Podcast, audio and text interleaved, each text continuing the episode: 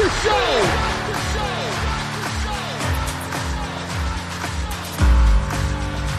You have all made it to the dance. You have all made it, made it, made it. Start the show. Coming to you from the X Axis, it's John of All Trades with your host, John X. Welcome, welcome, welcome to the John of All Trades podcast, episode 260. I'm your host, John X.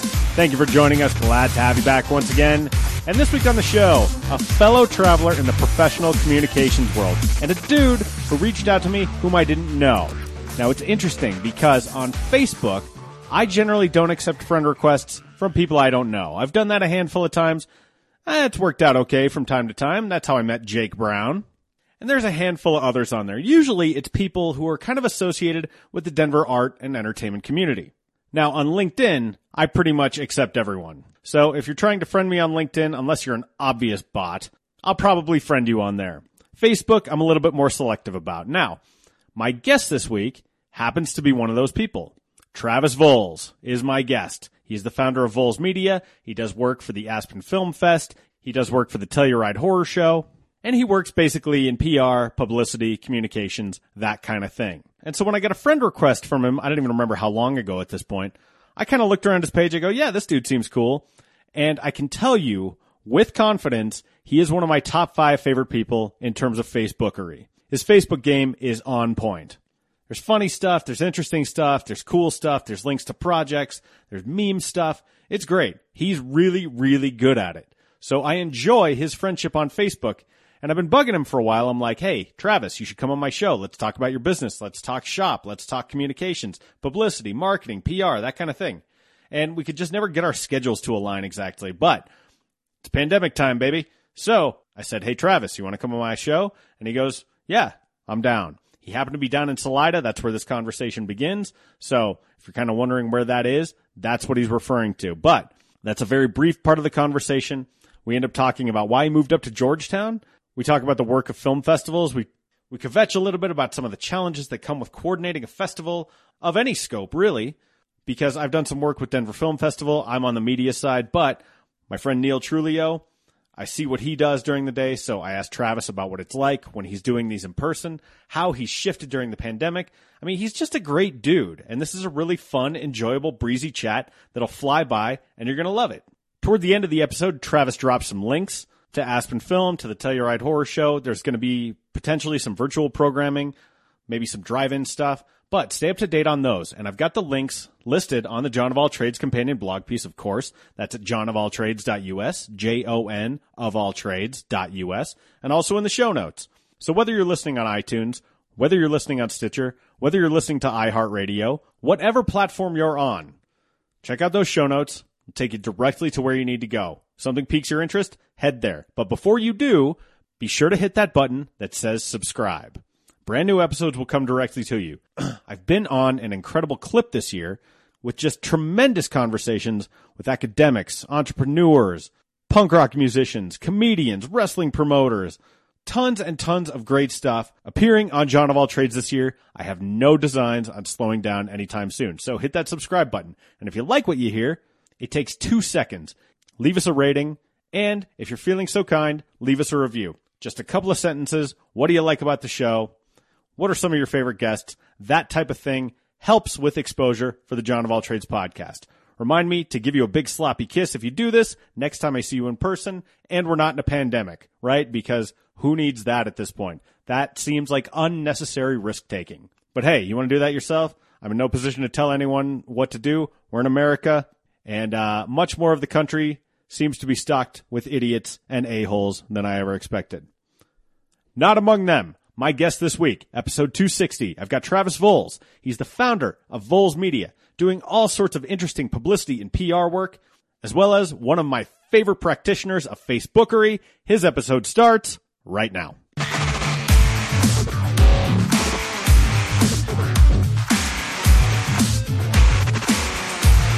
Yeah, it just seems like people are mindful. I've been to the Safeway and a few other places around town here, and um, feels a little bit like Georgetown, Yeah. except on a little bit bigger scale, I guess. So Uh, important question, especially in light of you bringing up Georgetown.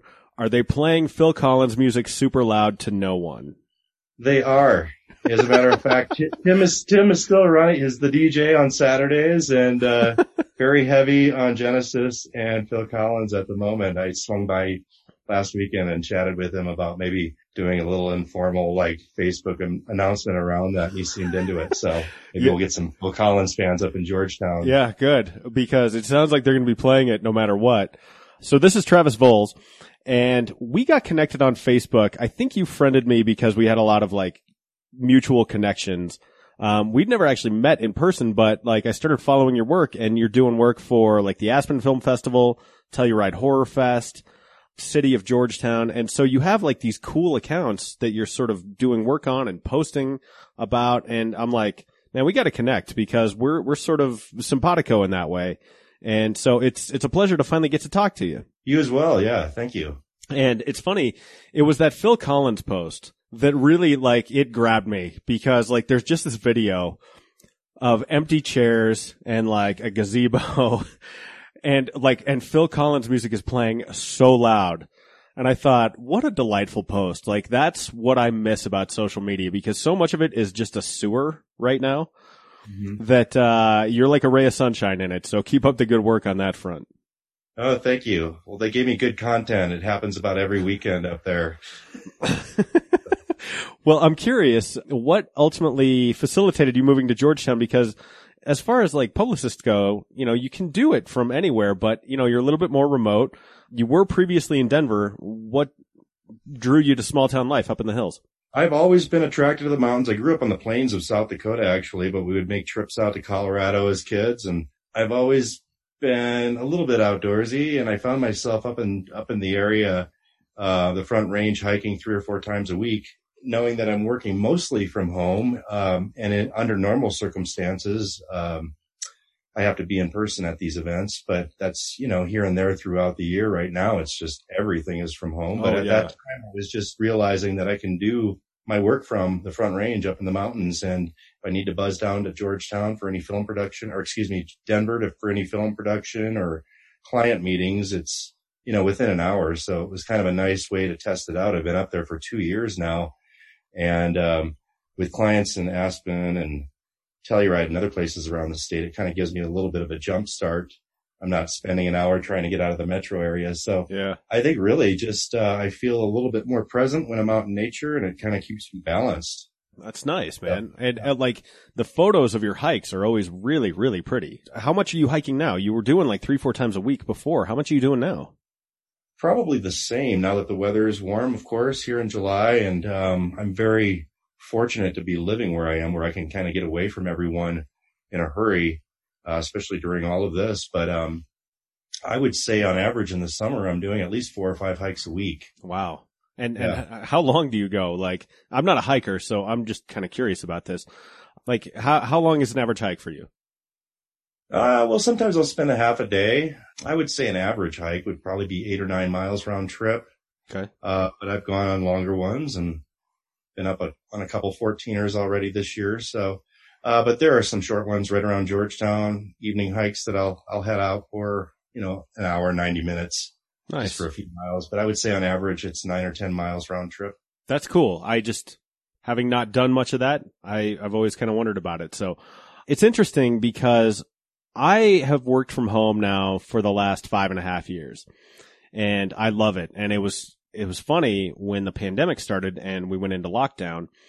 A number of people, I think, kind of lost their minds because they weren't used to the rhythm. And, you know, some people kind of, they're not as self-directed with that. But you've been working from home for a while. How have things changed in, in a material way, aside from festivals obviously not happening right now?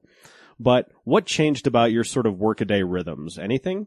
Uh, yeah, I think that uh, there was a definite shift overnight uh, from less, you know, promotion to more PR. And I sort of have a mass communications background, but I felt like there was more with things changing daily, and we're we're having to, you know, put up whatever the guidelines are on our Facebook page, even for Visit Georgetown. Yeah. Um, I feel like my work became a little bit more PR with the film clients. Um, you know, we've been able to program virtually. We've had some drive-in movies with Aspen Film, um, and some social distance outdoor programming with movies under the stars, but I feel like it's definitely changed in a way that, you know, promoting a virtual festival for something in Aspen and Telluride, you know, where people are excited to come out, Hmm. it's all different, or we're definitely more on the content. So yeah, I would say that the, there's been a shift in what I'm promoting. I'm not posting pictures of, you know, crowded places or as many Telluride, uh, photos or Aspen photos at the moment, just because we kind of see ourselves leaning towards virtual festivals in the fall. So Um, and it, would you say like film festivals like that, is that kind of your bread and butter type of client?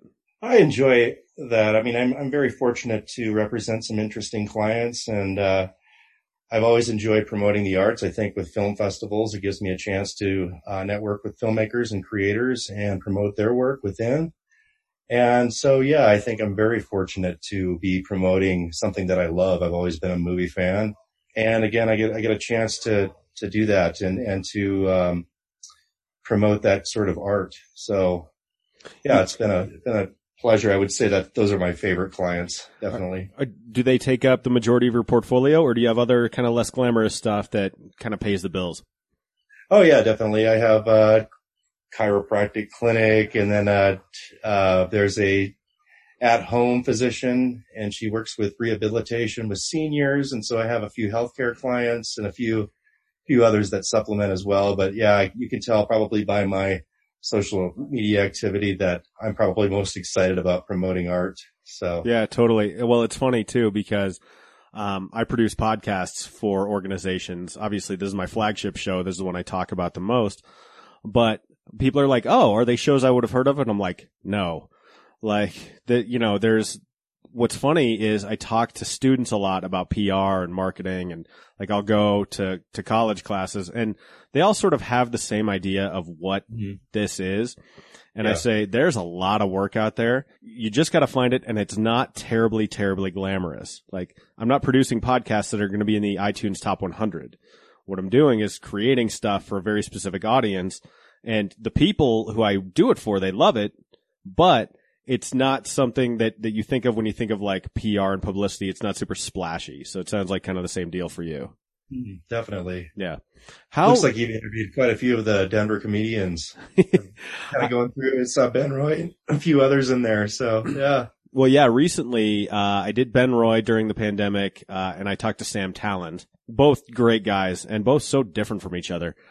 During the pandemic, what I've been focusing on is putting stuff out that I really enjoy be- because, you know, everyone needs a little joy right now. Uh, there's, there's a grinding sameness to the world at the moment, and I'm like numb to everything. So it's like, hey, let's, let's bring a little joy to, to people's lives and talk about stuff we all love. Definitely. Yeah. Definitely.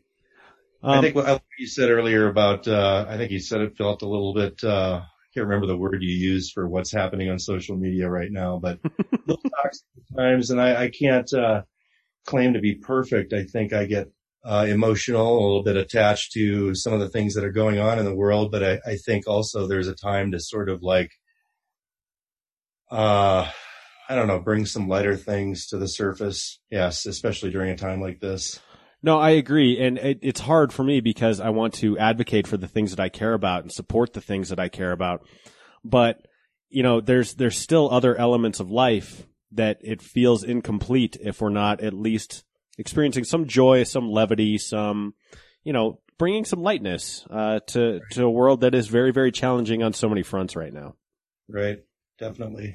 So one thing that's interesting to me is I used to do event marketing, um, and event planning and execution, and I realized I'm not cut out for it because I just end up, it's too stressful for me.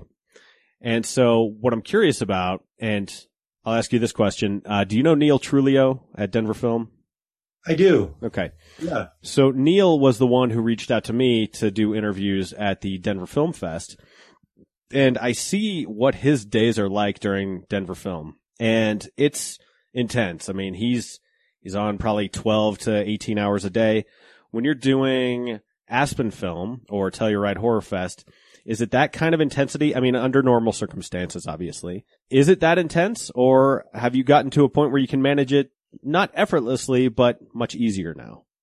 I think much easier, and I don't think that my workload is is quite as heavy as Neil's is during the Denver Film Fest, which I believe is a 12 or 13 day festival, multiple venues around the city, so many more people to interact with. And while Telluride Horror Show is a world renowned genre film fest, I think we're still a little quaint. I mean, three days, it's genre Oh, film, nice.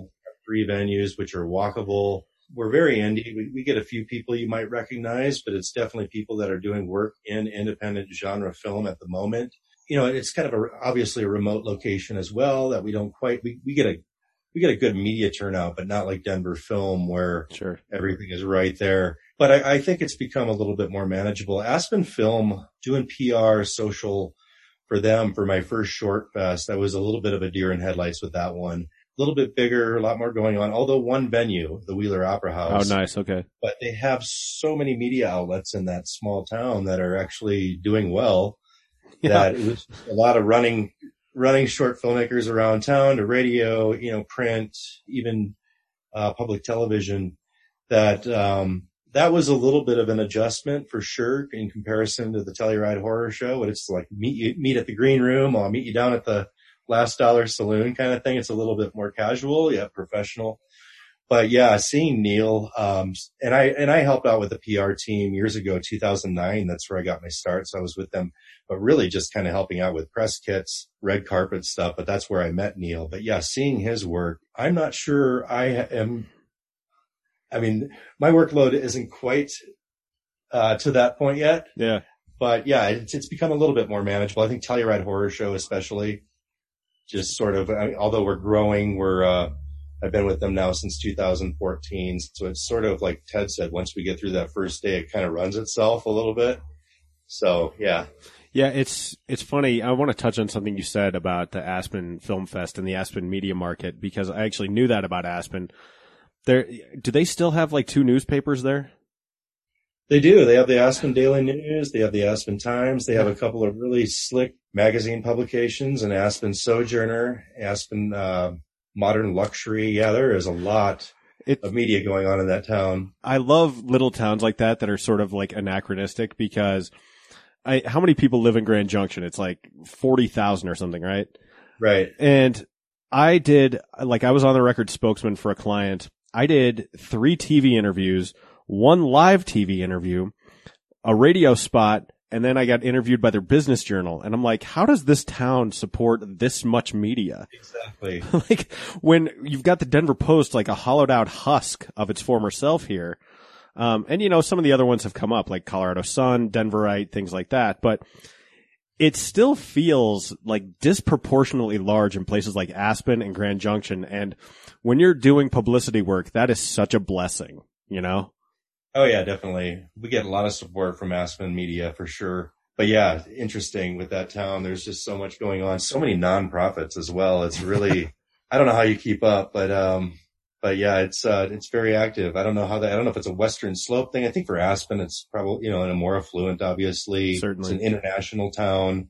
Um, even though it's only 7,000. I mean, you walk down downtown and you'll hear three or four different languages in a block, you know, it's Yeah. just a different vibe for sure compared to other Colorado mountain towns.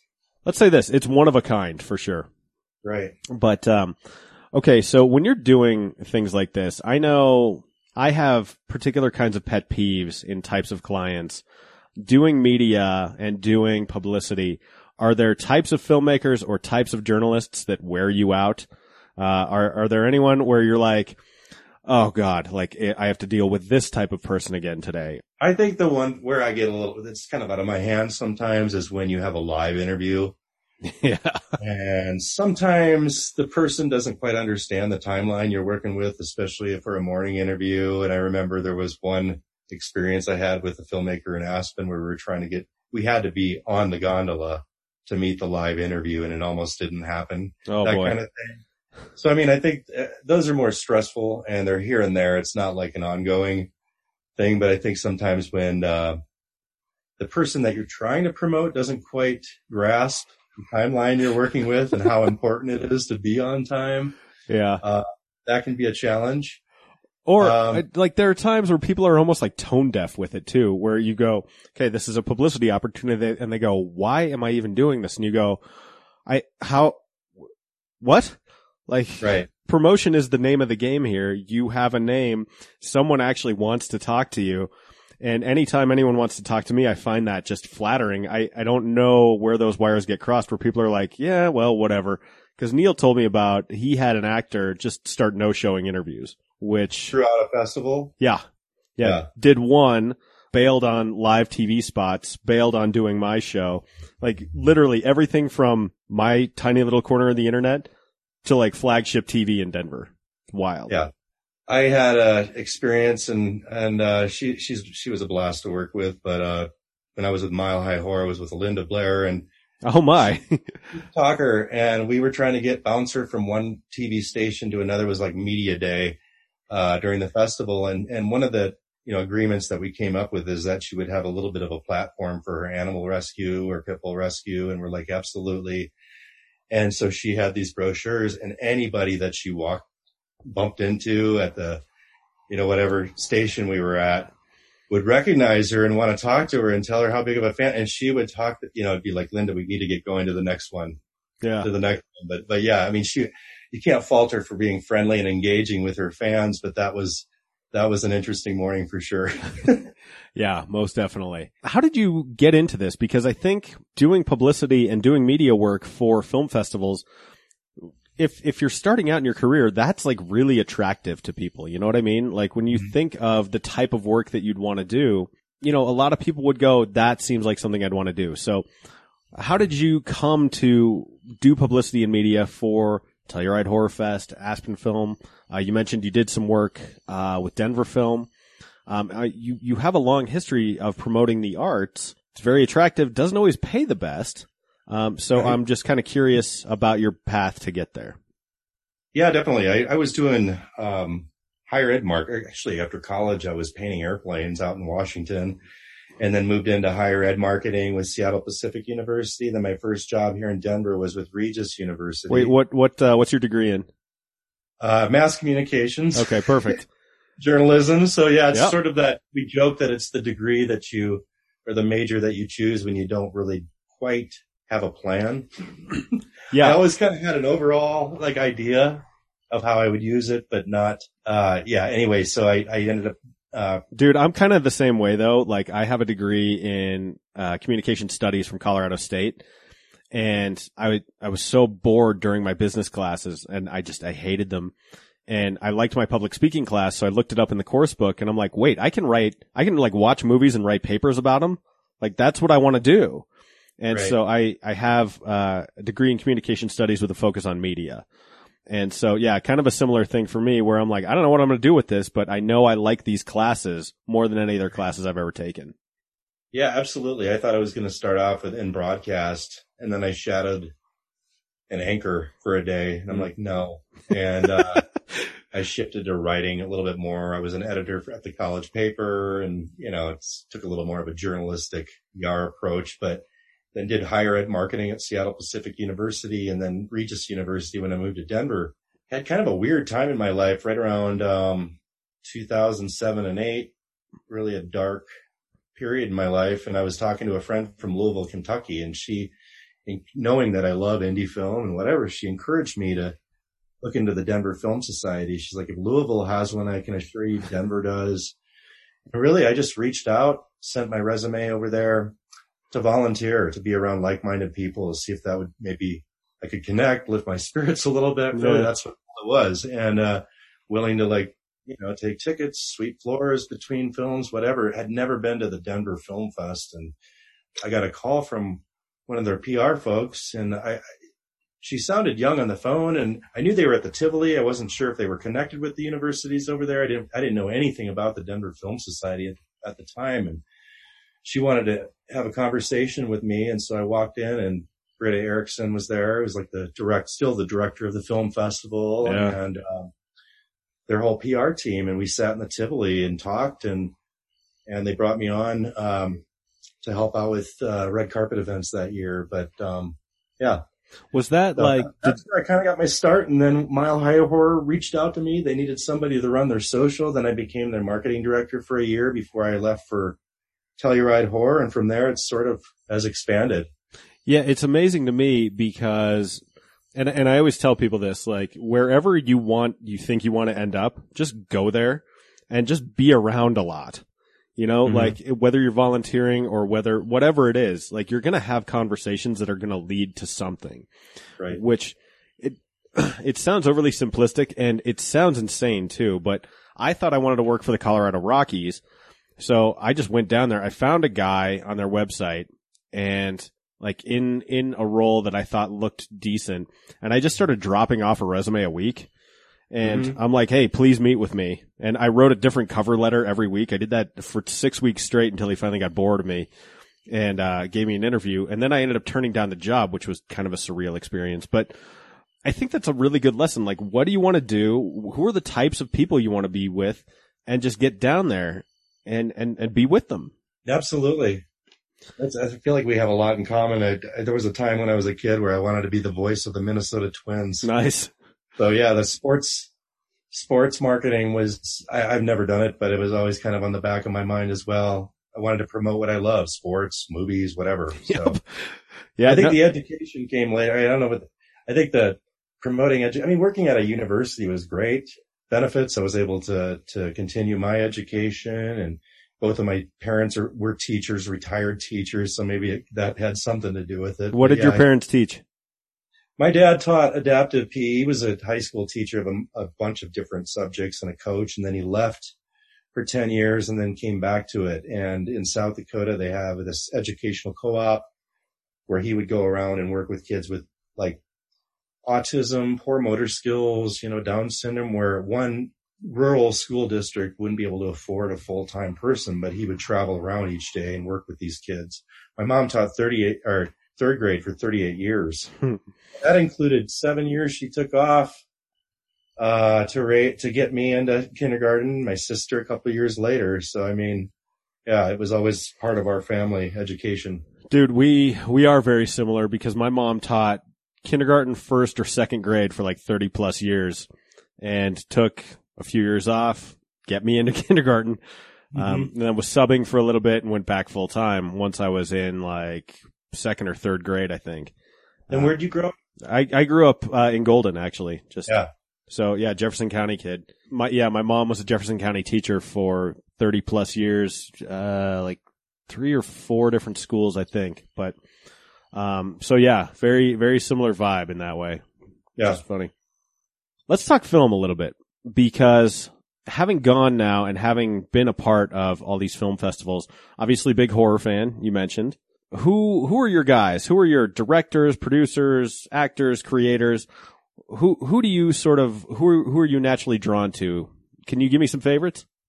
Some favorites in film. Yeah. Um, well, it's funny. Like it's not all horror, but I, I can think of a few. I mean, I've always loved John Carpenter. Of course, Halloween's a classic. Right. And I'm not asking you to limit yourself to horror, obviously, but I think some of my favorite films recently, um, in recent years though, would be, you know, stuff by the Coen brothers. I mean, I know it's not recent anymore. Fargo would be right up there. And I think that might have something to do with the region where it was shot. sure. Yeah. And Just getting into the series. I can't believe I've never watched it, but they dropped it on Hulu. And so the dialect is spot on. And I think, uh, you know, they, they reference Sioux Falls all the time. That's pretty much where I grew up and Luverne is right there. And so that's been a lot of fun as well.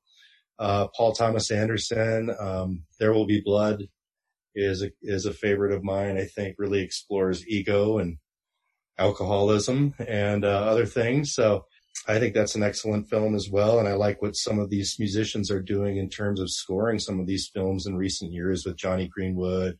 I love a lot of Trent Reznor's work. Yeah. And, uh, so those are just a few, um, genre. I, I think, um, you know, of course I like some of the new filmmakers and Ari Aster and, um, why is his name escaping me right now? The Lighthouse. Yeah. Wait, Lighthouse. and the Um, witch. Why can't I think of his name? I've referenced him so many times. yeah. Um, I can picture him too. Anyway, Um, yeah, it's funny. Uh, I just watched yesterday, uh, mid nineties. Have you seen that one? I haven't. Okay. So Jonah Hill made it for A24. and it's about this kid in Los Angeles who has kind of a crappy home life and finds this group of skaters. They become his ad hoc family. And so, I mean, I was born in 1981. So first of all, like I'm the exact same age as this kid in this movie. I also like loved hanging out with skateboarders. Now, granted, I, you know, I was an inline skater, so they gave me all sorts of shit for it. You know, like that movie I thought was really good. And I thought, I think A24 is doing some interesting stuff right now. How do you feel about Tarantino? I like a lot of his stuff. Definitely. I mean, I, I, I, I was born in the seventies. And so Pulp Fiction was one of the first films that I, I saw right out of high school. I think I'm trying to remember when that came out. I like his, uh, I mean, I really loved the film, the, his use in music. I'm trying to think of the one, uh, the most recent one. Once Upon a Time in Hollywood. On a Time in Hollywood. Yeah, that was a lot of fun. But yeah, I like most of Tarantino's work. Yeah. Yeah. I'm kind of a Tarantino super freak in a lot of ways, and I I've written essays about why that is, and there, there's there's a lot of things that just sort of come together. But there's something about the way he did that, and it's so funny. I had a film editor on this podcast once, and uh, we ended up talking about Sally Menke, who was Tarantino's editor. And it's always interesting to me when filmmakers have like their favorite pet editor. and you know, Menke really like did great work for Tarantino and then Scorsese has his and I can't remember her name. You know, they, they say a film is written three times, like once when you write it, once when you shoot it, and once when you edit it. It's so funny, like doing work at Denver Film, my appreciation for film has increased so much because I interviewed these guys. They're from Colorado who made a movie called Man Camp Okay. and uh, it's basically just.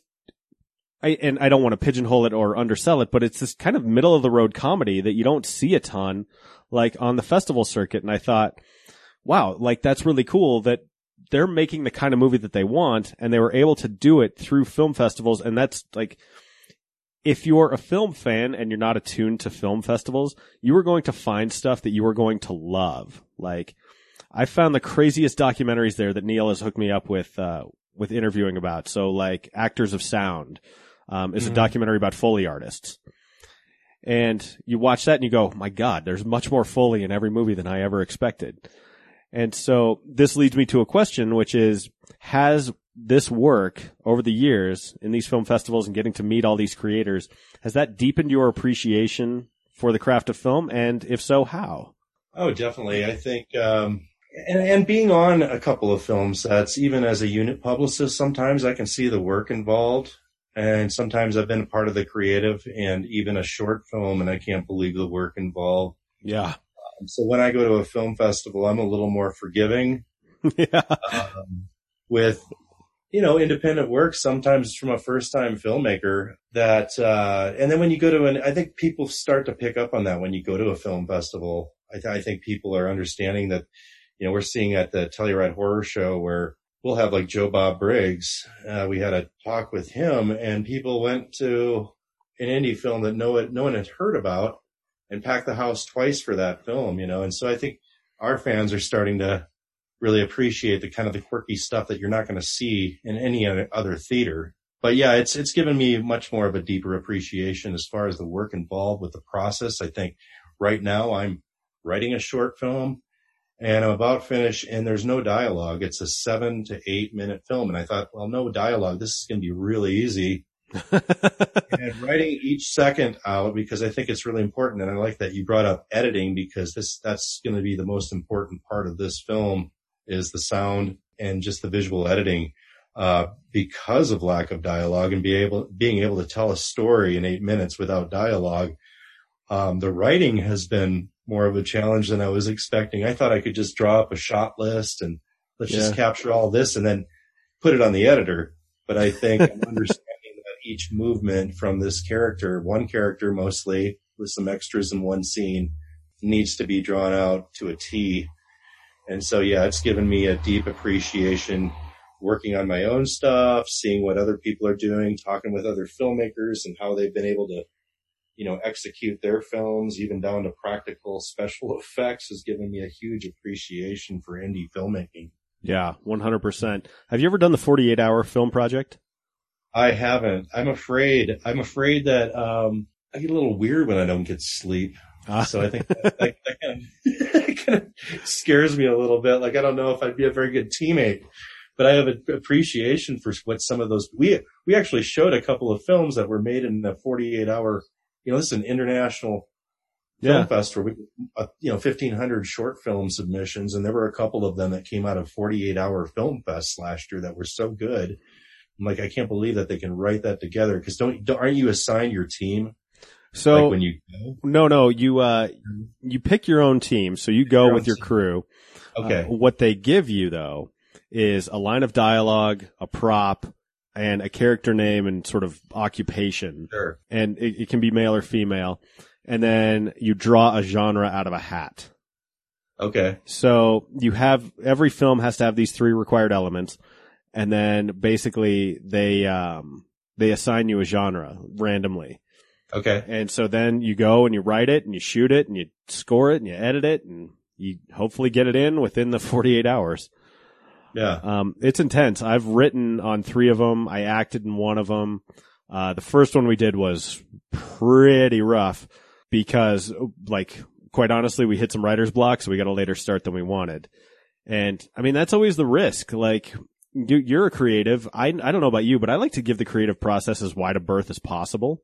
So if I'm writing something for a client, I don't know if you do this too. I prefer to charge by the project or by like whatever I'm delivering to them rather than Mhm. hourly because I could write them in like a guest op-ed in 20 minutes or it might take me like a day and a half right. where I, it's just not coming, but the deadline is looming and I'm like, okay, you know what? I, I have to be zen about this because it will come. And when it does, it's going to flow like water. Do, do you identify with that? Yeah, absolutely, definitely. It's hard too with deadlines because sometimes that will force your creativity. So that's one of the reasons I like the 48. It kind of pays heed to one of my favorite maxims, which is a good plan today is better than the perfect plan tomorrow. That's a good one. Yeah, Yeah. I, Uh, I can't remember the documentary I saw about the the Simpsons writers. Six days or Oh no, South Park writers.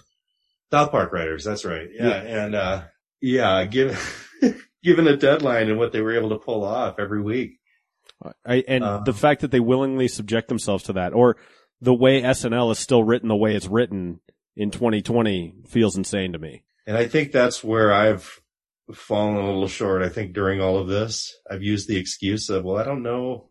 I don't know what's going on. I'm not really sure what's going to happen. When's the dust going to settle? And, um, maybe a hard deadline for myself would help this process. So, I know what you mean. That's one of the reasons I like having this show is I'm like, okay, whether I want to or not, Wednesday's rolling around again mhm. and I gotta have, I gotta have episodes in the can. Yeah, that's, that's always interesting to me. And especially doing something like PR for an event, you're to get a grenade dropped in your lap probably every day.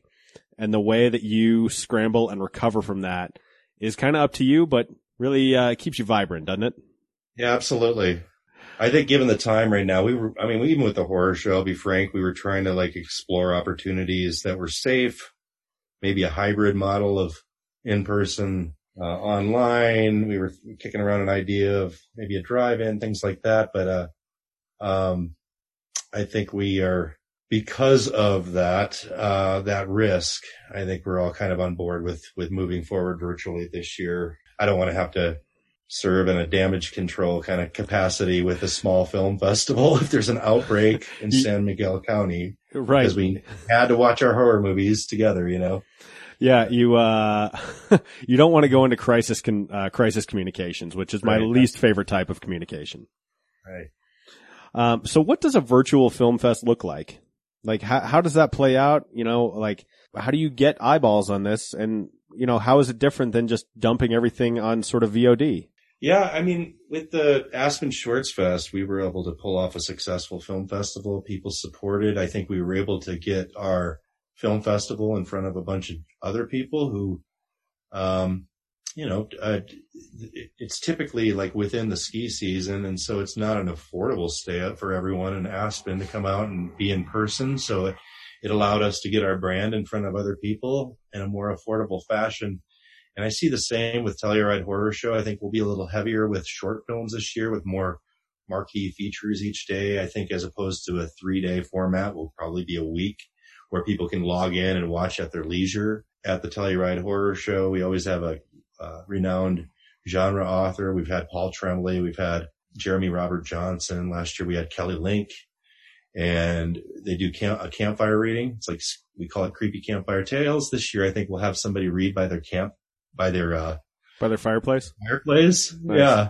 So we're kicking around some fun ideas around that. And, um, I think it'll be a little more realistic to get, um, recognizable names to set up a laptop in a living room like this to be a part of a conversation with somebody from a genre publication or, or something like that. So it's, it, you really just have to adapt and find ways that are Telluride Horror Show. We built such a brand and our fans love us so much. It's like my favorite weekend of the year and I'm working, you know, Yeah. and people book their rooms the day after and book their flights months out. And, um, they're all very aware that we're trying to do what's right and we're going to do what's safe. And if we have to go virtual, I haven't heard anybody complain. I think everybody's very understanding that it's sort of out of our hands and they're, they, they want to come out and support. We're putting together some packages where they can get, pa- you know, a virtual pass and like some merch, you know, different price points to kind of help us out a little bit and people Sure. feel more involved. And we've got a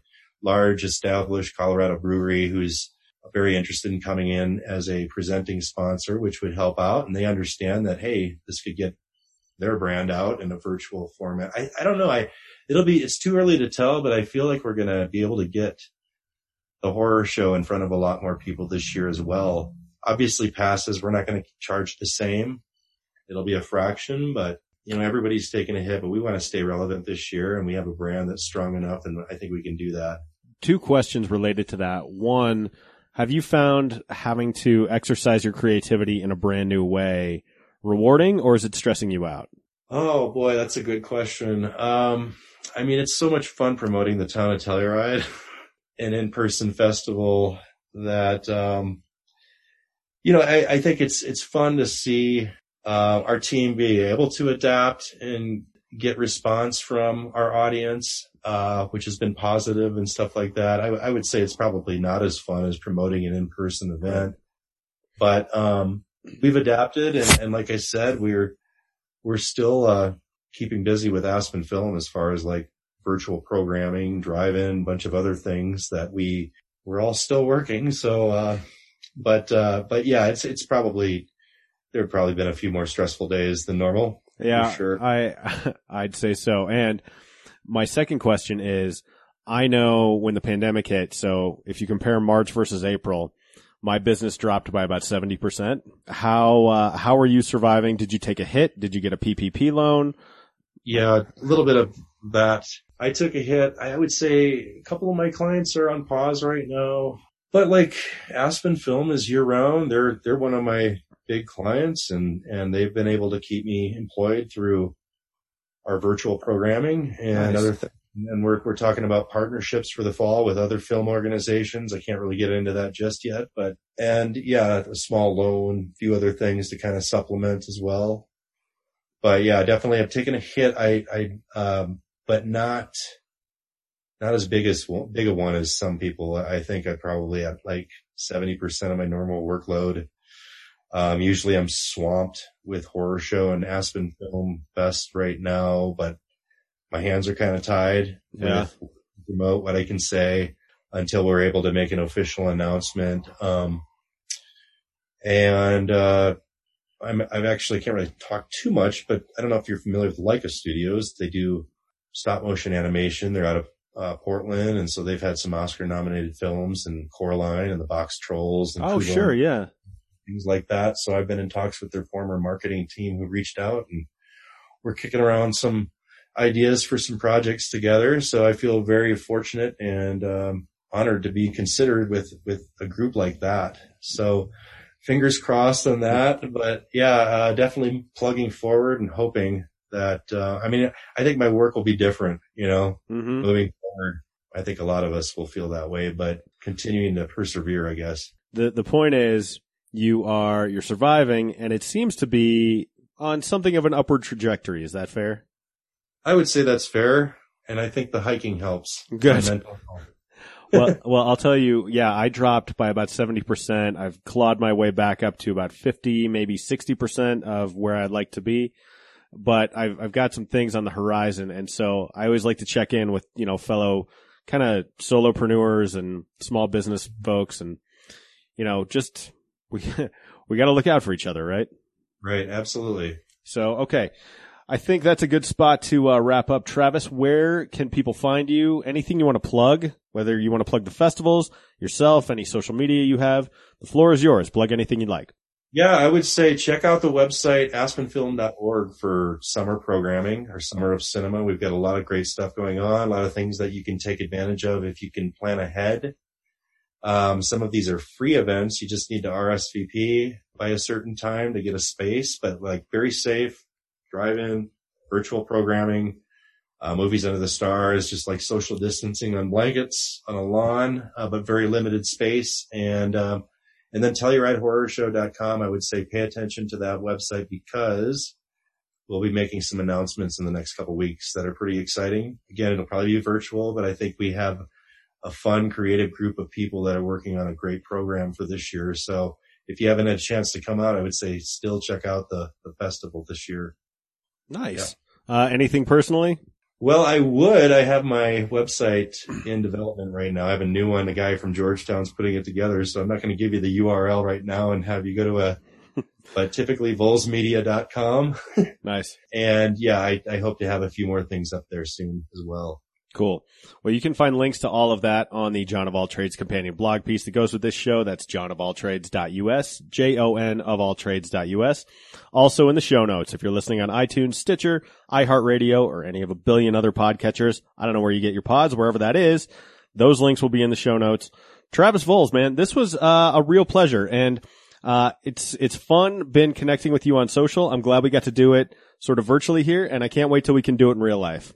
Yeah, absolutely, Jon. Hopefully right. it's sooner than later. No kidding, right? Continued success to you, my man. Yeah. And that'll do it for episode 260 of the Jon of All Trades podcast with Travis Voles, founder of Voles Media. What a cool dude, right? Fun chat, awesome guy. Can't wait till I can meet him in real life. It was fun connecting virtually. I hope you enjoyed it too. The Jon of All Trades podcast is a production of Deft Communications. Check out Deft on the web, D-E-F-T-C-O-M dot U-S. Training, content, engagement, podcasting. I too am a professional communicator, so if you need some help in PR, communications, or starting your own show, I can certainly help you do that. I would love to have a conversation with you, so hit me up, J-O-N at D-E-F-T-C-O-M dot U-S. Our sponsor is Four Degrees, the number four, D-E-G-R-E dot E-S. Anything you're doing online, Four Degrees can help you do it better. Building a website, online marketing, social media advertising, whatever it is. You're building a campaign, you need to reach people. Four Degrees knows how to do that. They do it brilliantly. They've been winning awards for what they do. They work with candidates, campaigns, and traditional goods and service companies. So, the number four, D-E-G-R-E dot E-S.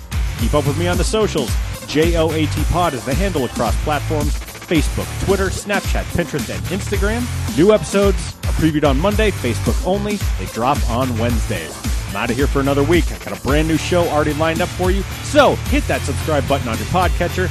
Next Wednesday, we'll reconvene. I hope you're staying safe. I hope you're staying sane. I hope you're wearing your damn mask, washing your damn hands.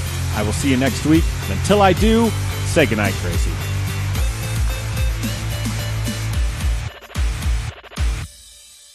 That's good, Johnny.